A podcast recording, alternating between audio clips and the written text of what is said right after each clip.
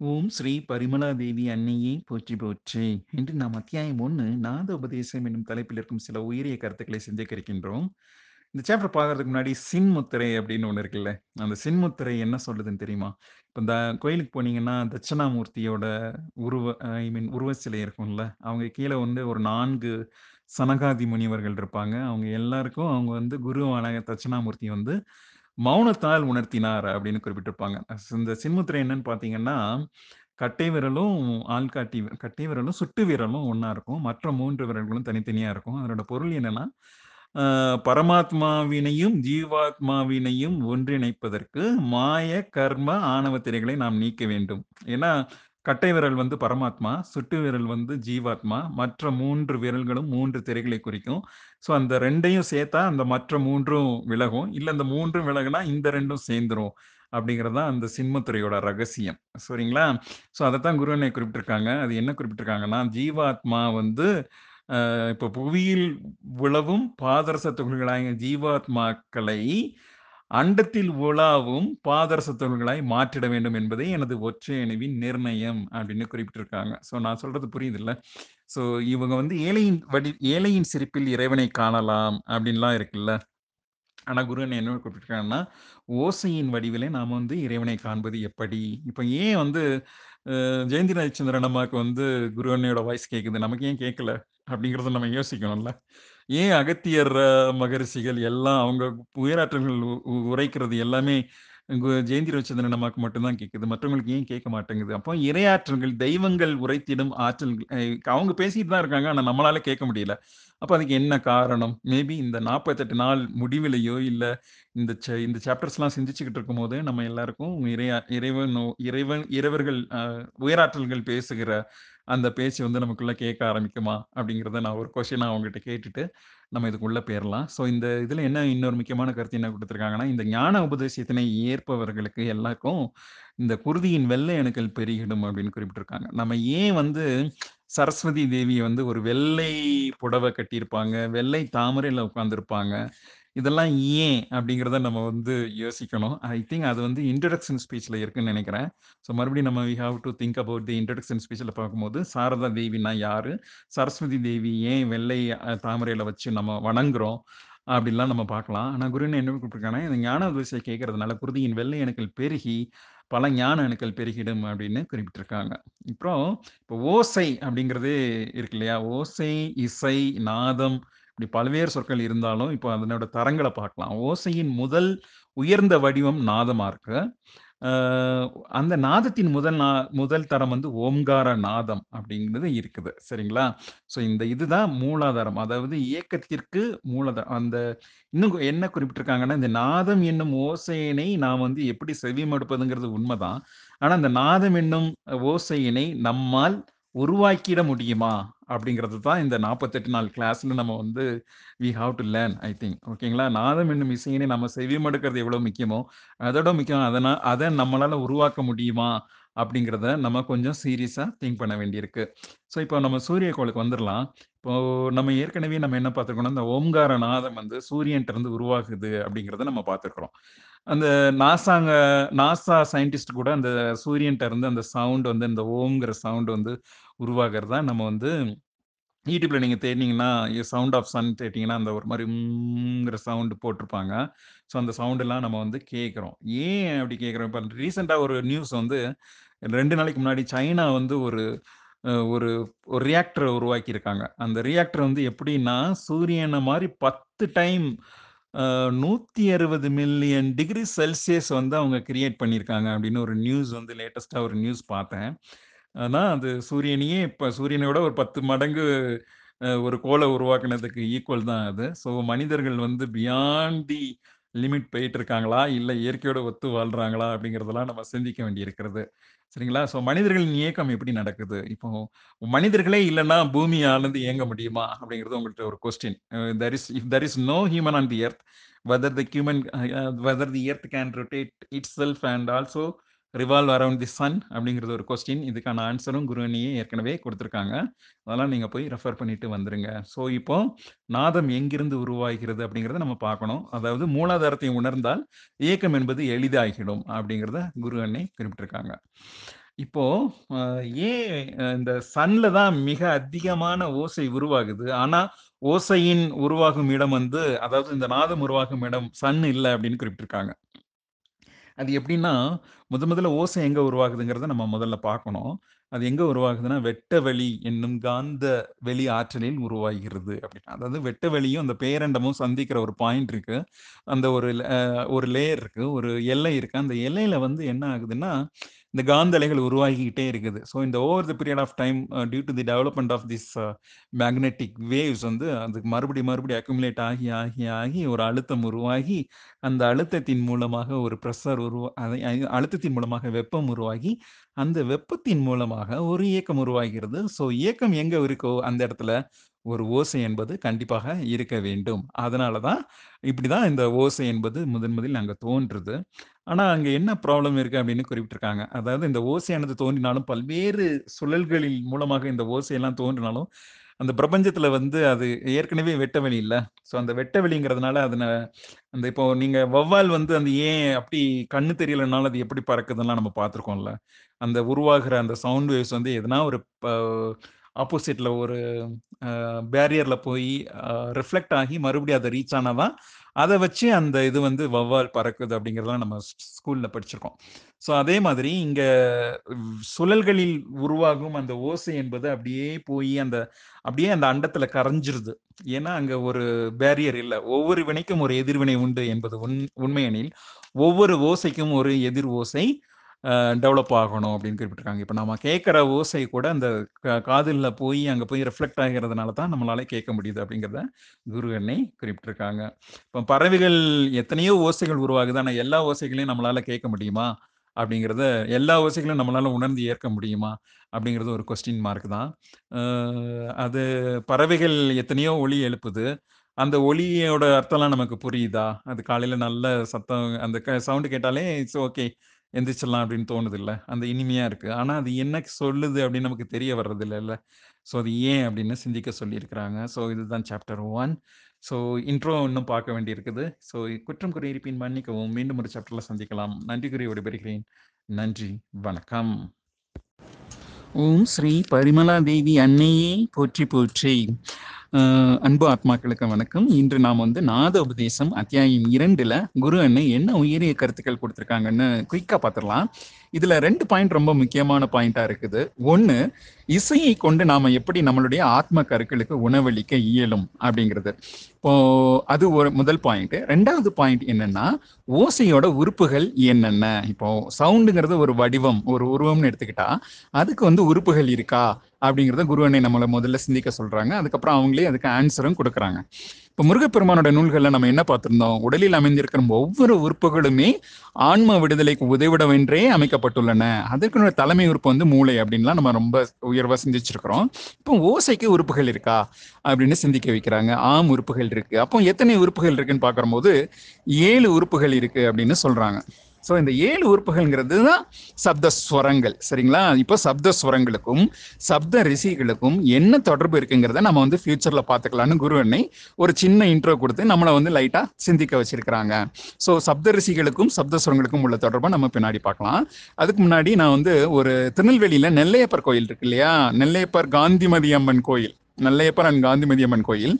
அந்த கோயில் வந்து அது வந்து ஒரு சுயம்புலிங்கம். அந்த கோயில் நெல்லையப்பர் சன்னதிக்கு முன்னாடி பார்த்தீங்கன்னா, ஒரு சப்த ஸ்வரங்கள் அடங்கிய தூணை வந்து கட்டியிருப்பாங்க.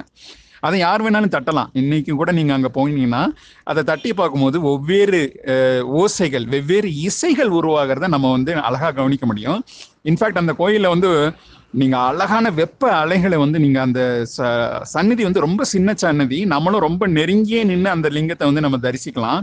அந்த சன்னதியில இருந்து இன்ஃபேக்ட் ஐ ஃபெல்ட் அந்த அந்த அலைகள் வந்து என்ன அப்படியே தள்ளுறதே நான் வந்து ஐ வாஸ் ஃபீலிங் தட். எங்க அண்ணன்ட்ட நீங்க அந்த அந்த மாதிரி உணர்ந்தீங்களா? நானும் எங்க அண்ணனும் போயிருந்தோம். எங்க அண்ணன்ட்டையும் நான் கேட்டேன் அந்த மாதிரி உணர்ந்தீங்களான்ட்டு. அவர் இல்லைன்னாரு but I felt lot of வெப்ப அலைகள் வந்து ரொம்ப ஹாட்டாக இருந்துச்சு. வெப்ப அலைகள் வந்து என்னை நல்லா தள்ளுறத நல்லாவே உணர்ந்தேன். அந்த கோயிலில் இப்படி ஒரு அதிசயம் இருக்கு. ஸோ இதுதான். ஓசைக்கு உறுப்புகள் இருக்கா? ஏழு உறுப்புகள் இருக்கு. அதை பற்றி நம்ம சிந்திக்க போகிறோம். அப்புறம் இவ்வளோ நாள் என்ன படிச்சுக்கிட்டு இருந்தோம் அப்படின்னா மூன்றாவதாக இன்னொரு முக்கியமான பாயிண்ட் இருக்கு. நம்ம இவ்வளோ நாளும் ஆத்ம கருக்கள் அப்படின்னா புரோட்டான் நியூட்ரான் எலக்ட்ரான்ஸ் இது அடங்கிய கலவை தான் அப்படின்னு பார்த்துக்கிட்டு இருந்தோம் இல்லையா? இல்லை ஆத்ம கருக்களில் வந்து வெப்ப இலை மற்றும் காந்த இலை அந்த ஒரு இலையும் அந்த ஆத்ம கருவான அந்த நியூட்ரான் பகுதியில் ஆத்ம கருவினை சுற்றி இருக்குது. ஸோ அதுக்கு வந்து எப்படி நம்ம காந்த ஓசையினையும் வெப்ப ஓசையினையும் சாரி காந்த இசையினையும் வெப்ப இசையினையும் எப்படி நம்ம பயன்படுத்தி ஆத்ம கருக்கு உணவளிக்கலாம் அப்படிங்கிறத பற்றி தான் குரு அன்னை இதில் கொடுத்துருக்குறாங்க. ஸோ இப்போ உள்ளே போயிடலாம். இப்போ ஏழு உறுப்புகள் என்னன்னு பார்த்துடலாம் ஏழு உறுப்புகள் என்னன்னா முக்கியமாக நம்ம நான்கு கனிம வளங்கள் இருக்குன்னு நம்ம தெரிஞ்சிருக்கோம். ஆனால் அதில் தாமிரமும் தங்கமும் தான் வெப்ப ஆற்றல் கொண்டது. தங்கமும் வெள்ளியும் வந்து காந்த ஆற்றல் கொண்டது. அப்போ நம்ம வந்து வெப்ப ஆற்றல் வெப்ப ஆற்றல் தானே இயக்கத்தின் அதாவது போன சாப்டர்ல அது வந்து குருவனை குறிப்பிட்டிருப்பாங்க. வெப்பம் தான் ஓசையின் மூலாதாரம். சரிங்களா? வெப்பம் தான் இந்த ஓசை உருவாகிறதுக்கு அடிப்படை ஆதாரமா இருக்குது அப்படின்னு கொடுத்துருப்பாங்க. ஸோ இப்போ வந்து மு- எப்படி இந்த ஏழு உறுப்புகள் உருவாகுதுன்னு பார்த்துடலாம் இரண்டு கனிம வளங்கள் தாமிரம் மற்றும் தங்கம். அப்புறம் வெப்பம் மற்றும் நீர் மூலக்கூறுகள். ஐந்து வகையான மூலக்கூறுகள் இருக்கு ஐந்து வகையான பஞ்சபூதங்கள் இருக்கு. ஆனா அதுல வெப்பம் மற்றும் நீர் மூலக்கூறுகளை எடுத்துக்கிறோம். அப்புறம் மூன்று இலைகள். சவுண்ட் புக்கில் நம்ம இந்த மூன்று இலைகளை பற்றி ரொம்ப டீட்டெயிலாக படிச்சிருந்தோம். வெப்ப இலை காந்த இலை மற்றும் நஞ்சிலை ஸோ இந்த two plus two plus three அப்படின்ற காம்பினேஷன் போட்டிங்கன்னா உங்களுக்கு ஓசைக்கு ஏழு உறுப்புகள் வந்துருச்சு. ஆனால் இன்னும் குருவனை வந்து ஸ்டார்டிங்ல என்ன கொடுத்துருந்தாங்கன்னா ஓசைன்னு நம்ம சொல்றதே தப்பு. இந்த ஓசையினை நாம் எப்படி இசையாகவும் நாதமாகவும் கன்வெர்ட் பண்ண முடியும்? அப்படிங்கிறத கத்துருக்கிறது கத்துக்க கத்துக்கிட்டா நம்ம வந்து உயர்ந்த ஞானியாய் உருவாகிடலாம் அப்படின்னு குருவனை இந்த சாப்டரோட ஸ்டார்டிங்ல கொடுத்துருப்பாங்க. ஓசை சுட் பி கன்வெர்டட் இன்டு இசை அண்ட் நாதம். சரிங்களா? ஸோ இதுதான் அற்புத அறிவாற்றலை கொடுக்கும் அப்படின்னு குறிப்பிட்டிருக்காங்க. அப்புறம் மேலும் வந்து இசை வந்து எப்படி ஏழு திரைகளை நீக்கிடும் அப்படின்னு குறிப்பிட்டிருக்காங்க. இப்போ முக்கியமாக பார்த்தீங்கன்னா காந்த ஓசை.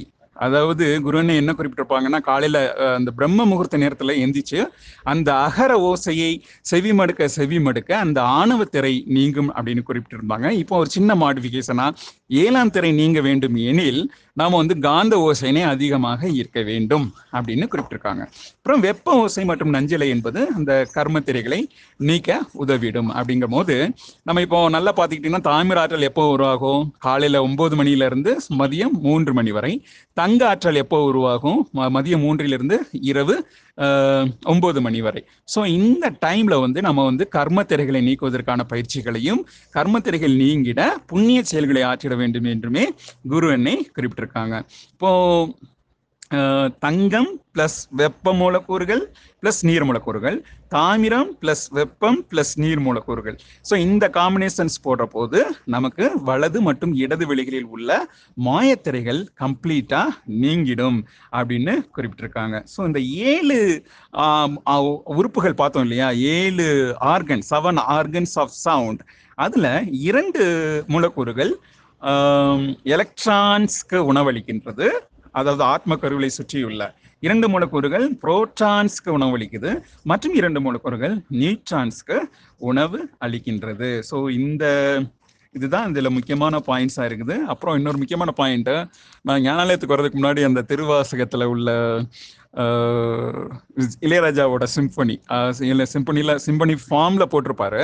ஸோ அந்த மியூசிக்லாம் நான் கேட்டுட்டு யூஸ் டு வாக் இந்த மார்னிங் இப்போ அது கேட்கும் போது எனக்கு என்னையும் அறியாமலே விழிகள்ல நீர் பெருகி அப்படியே திருவாசகத்துக்கு உருகாதார் ஒரு வாசகத்துக்கும் உருகார் அப்படின்னு குறிப்பிட்டிருப்பாங்க இல்லையா? ஸோ அந்த இதில் I use to feel very much அந்த டைம்லலாம் திரைகள் விலகி இருக்குது. ஆனாலும் நம்ம ஒவ்வொரு நாளும் திரைகள் உருவாகிட்டே இருக்கிறதுனால தான் நமக்கு சில பிரச்சனைகள் வருது. நம்ம இப்போ வந்து திரைகளை நீக்குவது என்பது எப்படிங்கிறத நம்ம கற்றுக்கிட்டாலே I think we should try to remove our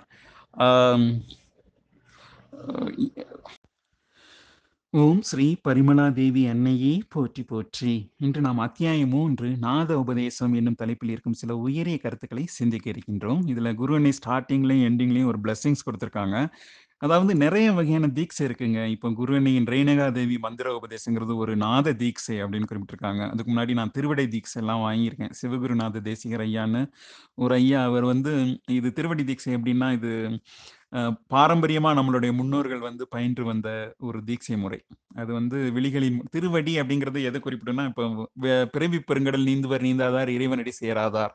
அந்த இதுல பார்த்தீங்கன்னா, ஃபுல்லாமே அந்த கடவுள் வாழ்த்துங்கிற முதல் அத்தியாயத்துல, இது எல்லாமே அடிகள், அடிகள்னே கொடுத்துருப்பாங்க திருவாசகம், திருமந்திரம் எதை பார்த்தீங்கனாலும் உங்களுக்கு வந்து டைரெக்டாக கொடுத்துருக்க மாட்டாங்க. அப்போ அந்த திருவடினா என்ன? எதை குறிக்குங்கிறதெல்லாம் நம்ம யோசிக்கணும். ஸோ நம்ம சாப்டர் அப்புறம் பார்த்துக்கலாம்.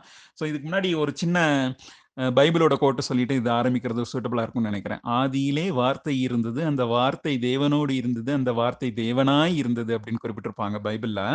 அதை நம்ம இங்க ரிலேட் பண்ண வேண்டியிருக்குது. ஏன் ரிலேட் பண்றதுன்னா, இதுக்கு முன்னாடி இன்னொரு கொஸ்டினும் கேட்டுறேன் "கோழி முதல்ல வந்துச்சா? முட்டை முதல்ல வந்துச்சா?" அப்படிங்கிற கொஸ்டினுக்கு சில சமயம் ஆன்சர் பண்ண முடியாது. சில பேர் லாஜிக்காவும் ஆன்சர் பண்ணுவாங்க. அதே மாதிரி இங்க ஒரு கொஸ்டின் கேட்கறாங்க குரு அன்னை. "முதல் முதலில் அண்டத்தில் உருவானது ஆன்ம துகள்களா?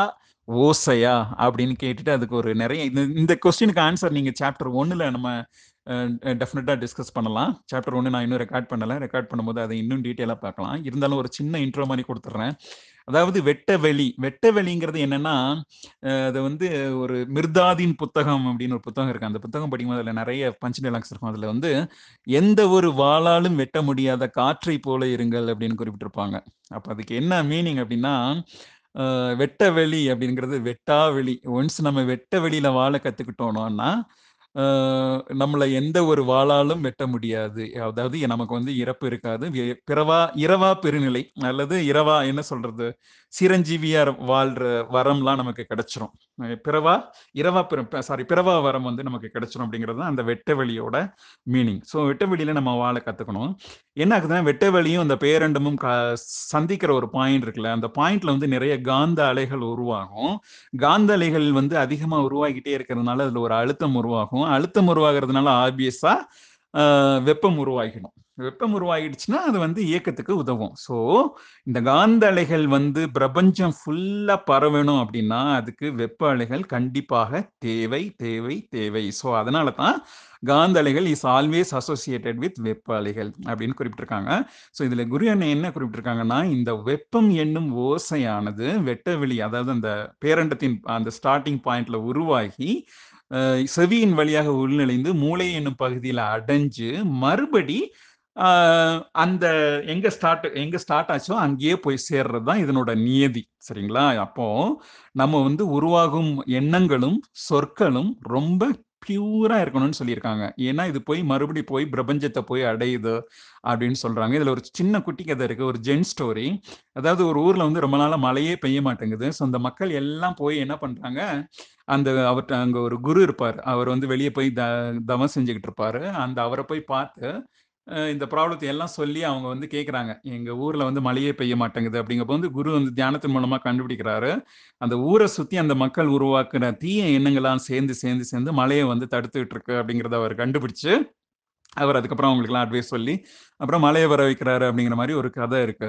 ஸோ இந்த கதையை இங்கே சொல்கிறோம் அப்படின்னா, ஏன் இந்த கதை இங்கே சொல்கிறோம் அப்படின்னா குருவனையும் இதை குறிப்பிட்டிருக்காங்க. சொற்களையும், செயல்களையும் நம்ம வந்து தூய்மை பண்ணணும். இப்போ இந்த சூரிய கிரகண நாள் அன்னைக்கு குருவனை கொடுத்துருப்பாங்கல்ல "ஓம் ஈஸ்வராய நமக" என்னும் மந்திரத்தை வந்து நீங்க வந்து அம்பு போல உருவாக்கி வானத்தை நோக்கி செலுத்தும் போது அந்த நல்ல எண்ணங்களை எல்லாத்தையும் செலுத்திடுங்கள் அப்படின்னு சொல்லுவாங்க. அம்பு மாதிரி அந்த "ஓம் ஈஸ்வராய நமக" என்னும் அம் அம்போடு நல்ல எண்ணங்களை சேர்த்து வானத்திற்கு சேர்த்து அனுப்பிச்சிங்கன்னா அந்த நாளில் வந்து ரொம்ப எர்த்துக்கு வந்து உதவியா இருக்கும் அப்படின்னு சொல்லியிருப்பாங்க. ஸோ இதுதான் இந்த சாப்டரோட மைய கருத்தா இருக்குது. அப்புறம் முக்கியமா போன சாப்டர்ல நம்ம என்ன பார்த்தோம் அப்படின்னா, ஏழு ஸ்வரங்கள் இருக்குன்னு பார்த்தோம் இல்லையா? ஏழு வகையான ஆற்றல்கள் அல்லது ஆர்கன்ஸ் ஆஃப் தி சவுண்ட் வந்து ஏழுன்னு பார்த்தோம். இந்த சாப்டர்ல ஒரு சின்ன மாடிஃபை கொடுத்துருக்காங்க அது மொத்தம் ஏழு இல்லை மொத்தம் 14 ஸ்வரங்கள் இருக்கு. 14 மூலக்கூறுகள், 14 அங்கங்கள் இருக்கு ஓசைக்கு அப்படின்னு குறிப்பிடுறாங்க. எப்படி அப்படின்னு பார்த்தீங்கன்னா, அதே தான் குறிப்பிடுறாங்க. ஏழு சப்தஸ்வரங்கள் சப்தஸ்வரங்களையும் சப்த ஸ்வரங்களையும், எப்படி ரிலேட் பண்றத கொஞ்சம் கொஞ்சமா சொல்லிட்டே வராங்க. சப்தரிஷிகளுக்கு எப்படி ஏழு தானே இருக்காங்க. ஆனா அவங்களோட பத்தினிகளோட சேர்த்தீங்கன்னா, அவங்க 14 ஆயிடுவாங்க. அதே மாதிரி தங்கம் மற்றும் தாமிரம் என்னும் கனிம வளங்கள் எப்பெல்லாம் வெளிப்படுது அப்படின்னு நீங்க கவனிக்கணும். அந்த ஒரு சார்ட் இருக்கு. காலையில் ஒன்பது மணியிலிருந்து மூணு மணி வரைக்கும் தாமிர கனிம வளம் வெளியாகும். மாலை மூன்று மணியிலிருந்து ஒன்பது மணி வரை தங்கம் என்னும் கனிம வளம் வெளியாகும். இந்த இந்த பதினைந்து நாளிகைகள் பிளஸ் 15 பிளஸ் 15 பார்த்தீங்கன்னா 30 நாழிகைகள் வரும். இந்த முப்பது நாளிகைகள்லையும் இந்த தாமிரம் என்னும் கனிம வளம் வெப்ப இலையில் பயணிக்கும் பொழுது, அதுல வெப்ப மூலக்கூறுகளும், நீர் மூலக்கூறுகளும் மூன்று பிளஸ் 3 நாழிகைகள் மொத்தம் ஆறு நாழிகைகள் தாமிரம் என்னும் கனிம வளம் வெளியாகும் நேரத்துல வெளியாகும். அதே நேரத்துல தங்கம் என்னும் கனிம வளத்திலையும் நீங்க நல்லா கவனிச்சு பார்த்தீங்கன்னா, வெப்ப இலை பயணித்து வரும் நேரத்தில் வெப்ப மூலக்கூறுகளும், நீர் மூலக்கூறுகளும் த்ரீ பிளஸ் த்ரீ மொத்தம் ஆறு நாளிகைகள் ஸோ டோட்டலா பன்னிரெண்டு நாளிகைகள் தானே வருது. ஆனா பதினாலு நாளிகைகள்ல பதினாலு ஆற்றல்கள் எப்படி வரும்னு நீங்க கேட்டீங்கன்னா, ஸோ மறுபடியும் நீங்க அங்க போய் தா பாதரசம் மற்றும் வெள்ளி அந்த நேரத்துல வெப்ப இலையில் பயணித்து வரும் வெப்ப மூலக்கூறுகளும், இங்க த வெள்ளி என்னும் கனிம வளத்தில் வெப்ப இலையில் பயணித்து வரும் வெப்ப மூலக்கூறுகளும், ஸோ இந்த 12 பிளஸ் இங்க ஒரு ரெண்டு நாளிகைகள் சேர்ந்துருது. மொத்தம் பதினான்கு நாளிகைகள் நல்ல அதி அற்புதமாக ஒற்றை அணுவிற்கு உணவு கொடுக்கப்படுகின்றது என்பதை குறிப்பிட்டிருக்காங்க. அதாவது குரு அன்னை ஒற்றை அணு பற்றி குறிப்பிடும்பொழுது ஒரு பர்ட்டிகுலர் நாள்ல என்ன கொடுத்துருப்பாங்கன்னா எப்படி நம்ம ஒற்றை அணு தானே நம்ம ஆன்ம கருத்துக்களுக்கு எல்லாம் உணவு கொடுக்குறாங்க ஆனா ஒற்றை உணவு எப்படி எப்படி கிடைக்குது அப்படின்னா, இந்த ஓசையின் மூலமாக தான். ஸோ இந்த வெப்ப மூலக்கூறுகள், நீர் மூலக்கூறுகள் தான் இசையா கன்வெர்ட் ஆகி அ எப்படி ஏற்கப்படுது. அதாவது ஒற்றையணு வந்து எப்படி மின் அலைகளிலிருந்து இந்த ஆற்றல்களை எல்லாம் எப்படி பிரிச்சு எடுக்குது அப்படிங்கிறத கத்துக்கிறதே ஒரு பெரிய சூட்சமம் அப்படின்னு குரு குருவனை குறிப்பிட்டிருக்காங்க. அதுதான் இப்போ அதாவது நம்ம எப்படி ஒற்றையணுக்கு வந்து குறிப்பிட்டு உட்கார வச்சு அந்த உணவு கொடுக்கணும் கனிகளை வந்து உணவா படைக்கணும் அப்படின்லாம் குருவனை வந்து மொ மொ ஃபர்ஸ்ட்டு அதை நம்ம ரெஃபர் பண்ண வேண்டியிருக்குது. ஸோ இதில் ஒரு பிளஸ்ஸிங்ஸ் இருக்கு. விடையேறியாக நாம் ஞானத்தினை ஏற்று உணர்ந்து ஏற்போன் இல்லன்னா நாத திசையை ஏற்றுக்கலாம் அப்படின்னு சொ குறிப்பிட்டிருக்காங்க. ஓசையின் மூலாதாரம் எது அப்படிங்கிறத நம்ம இப்ப பார்த்துருக்குறோம் ஏன் உருவாகிறது? யார் உருவாக்குகிறார்? எங்கு சென்று அடைகின்றது? அப்படிங்கிறது எல்லாத்தையும் நம்ம பார்த்துட்டு, அப்புறம் வெட்ட வெளியில எப்படி ஓசை உருவாக்குது ஓசை தான் முதல்ல உருவாகுது. ஆன்ம துகள்கள் வந்து அப்புறம் தான் உருவாகுதுங்கிறதெல்லாம் நம்ம ஏற்கனவே நம்ம டிஸ்கஸ் பண்ணியிருக்கிறோம். ஸோ ஏழு திரைகள் ஆக்சுவலாக நீங்கள் பிரம்மம் புக்கு படிக்கும்போது ஏழு திரைகள் இல்லை அது 14 திரைகள் உண்டு அப்படிங்கிறத நம்ம க உணர்ந்திருக்கிறோம். அதே மாதிரி போன சாப்டர்ல ஏழு சுரங்களாக இருந்தது. இப்போ 14 சுரங்களாக உருவாகி பதினான்கு டிஃப்ரெண்ட் நாளிகைகளில் அந்த ஒற்றையனுக்கு வந்து வெப்பம் வெப்பம் என்னும் உ வெப்பம் என்னும் ஓசை அதாவது ஓசை வேறு இல்லை வெப்பம் வேறு இல்லை ரெண்டுமே ஒன்லி ஒன்லி இன்டர் கரெக்டர் தான்.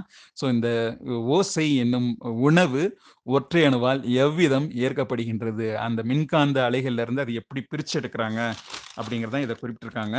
ஸோ அதாவது இதுல எப்படின்னா, நம்ம சொர்க்கமே என்றாலும் நம்மூர போல வருமாங்கிற மாதிரி எவ்வளவு நீங்க உலகத்துல எங்க சுத்தினாலும் வீட்டுக்கு போனா எப்படி ஒரு நிம்மதி வருது? அதே மாதிரி இது ரெண்டு கம்பேரிசன் இருக்கு. ஒன்னு ஆன்ம துகள்கள், அண்டத்தில் உருவாகும் ஆன்ம துகள்கள் மீண்டும் அண்டத்தினையே சென்றடைய வேண்டும் அப்படின்னு ஒரு பாயிண்ட் இருக்கு. ரெண்டாவது அண்டத்தில் பேர் அண்டத்தின் அண்ட பகுதியில் உருவாகும் ஓசை என்பது மூளையினை அடைந்து மீண்டும் அண்டத்தினையே சென்றடைவதால், நாம் வந்து நல்ல எண்ணங்களையே பேச சிந்திக்க வேண்டும். நல்ல சொற்களையே பேச வேண்டும் அப்படின்னு குறிப்பிட்டிருக்காங்க.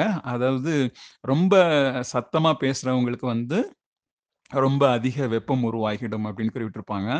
நான் ஒரு லெக்சரர் இல்லை ரெஸ்டன் ப்ரொஃபஸர் அதில் நான் கிளாஸ் எடுக்கும்போது எனக்கு சில சமயம் என்னோட my friends use to comment நீ நீங்கள் பேசுறது வந்து நீங்கள் டீச் பண்ணுறது வந்து பக்கத்து பில்டிங் வர கேட்குது அப்படின்னு குறிப்பிட்டிருப்பாங்க. மேபி நான் அந்த ஸ்டூடண்ட்ஸ் எல்லாம் தூங்கிடக்கூடாது எல்லாருக்கும் எல்லாம் ரீச் ஆகணும். கடைசி ஸ்டூடண்ட் வரைக்கும் ரீச் ஆகணும்ட்டு கிளாஸ் எடுப்பேன். அதுதான் மோட்டிவாக இருந்துச்சு.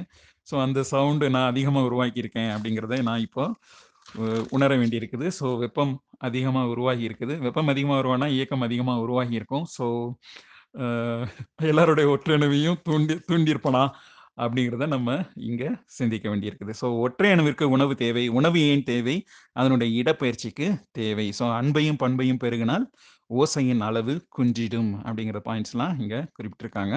அப்புறம் ஒளிச்சேர்க்கை மற்றும் ஒளிச்சிதறல் அதை பற்றியும் சில பாயிண்ட்ஸ் இருக்குது நம்ம வந்து ஆகமேதம்புக்கில் வந்து தீப உச்சோடனை ஏற்கும் பொழுது அதில் ஒளி சிதறலை வந்து கவனிக்க சொல்லியிருப்பாரு. பட் இங்கே வந்து சவுண்டு சிதறல் மற்றும் சவுண்டு சேர்க்கை அதை பற்றி குறிப்பிட்டிருக்காங்க. மேலும் அது டீட்டெயிலாக அடுத்தடுத்த சாப்டர்ஸில் சந்திக்கலாம்னு நினைக்கிறேன் ஸோ குற்றம் குறை இருப்பின் மன்னிக்கவும். நன்றி கூறி விடை விடைபெறுகிறேன். நன்றி. வணக்கம்.